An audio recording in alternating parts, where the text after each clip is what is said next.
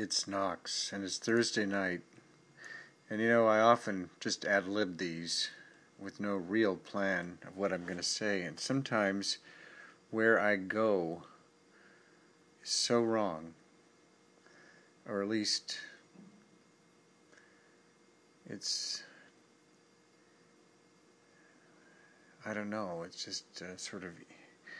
Irri- there's no way to pull it out and make it funny. It's just weird. So, uh, this is the second take. I was starting to talk about living in Oakland next door to the Maya Motel for 10 years and what a strange place. When I moved in, it was like Crack City and there was all the attendant crime. They left me alone for a lot of reasons, mostly because I left them alone and, uh, you know, I just wasn't part of the mix.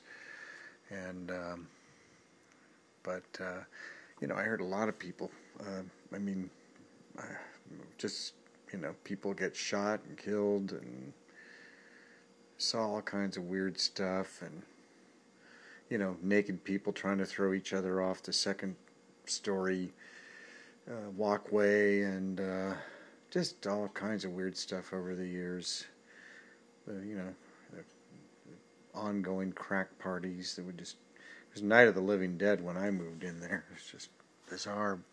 And it was owned by this guy named Baba, who was just a funny guy. He was a Hindu, and I loved him.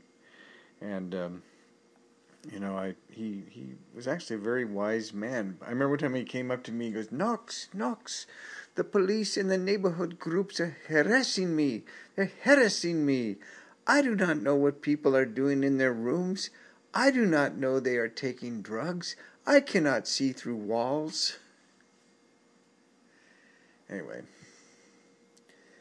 he uh, he came up to me one time and uh, uh, uh, well, no, another time he was trying to sell me a, a scooter, a motorized scooter he'd bought. And He goes, "Offer me anything, anything." Any amount of money you want. I said, "Well, what did? How much did you pay for it?" He goes, $600. And I said, You paid $600 for that? And he said, I had to spend the money in my madness. And uh,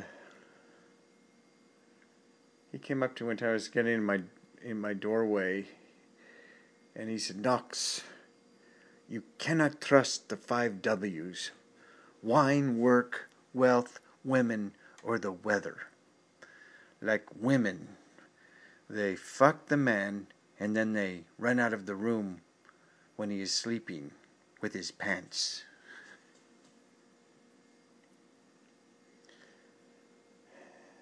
He uh, he saw me uh, give some money to a panhandler once, and he, he used to save me from getting parking tickets on street cleaning days and stuff like that. And he came running over and he said, and he always wore white, and he wore this necklace with his guru on his chain, and he was an old guy. He's old, uh, and he, goes, Knox, Knox, I do so much for you, and you never always give me anything. You never give me anything to help me, or something, you know, something like that. And I said, Baba, you're not a panhandler.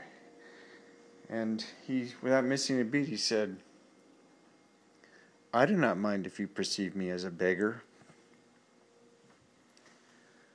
I remember one time uh, I heard him chanting. He was sitting on the hood of a car, under right underneath my the, my window, the driveway of the Maya Motel. He's chanting. A little while later, I I came out and he was done chanting. He was still sitting cross-legged on the hood of the car, and I went walking by, and he opened his eyes just as I came walking by, and I said, "Hey, Baba."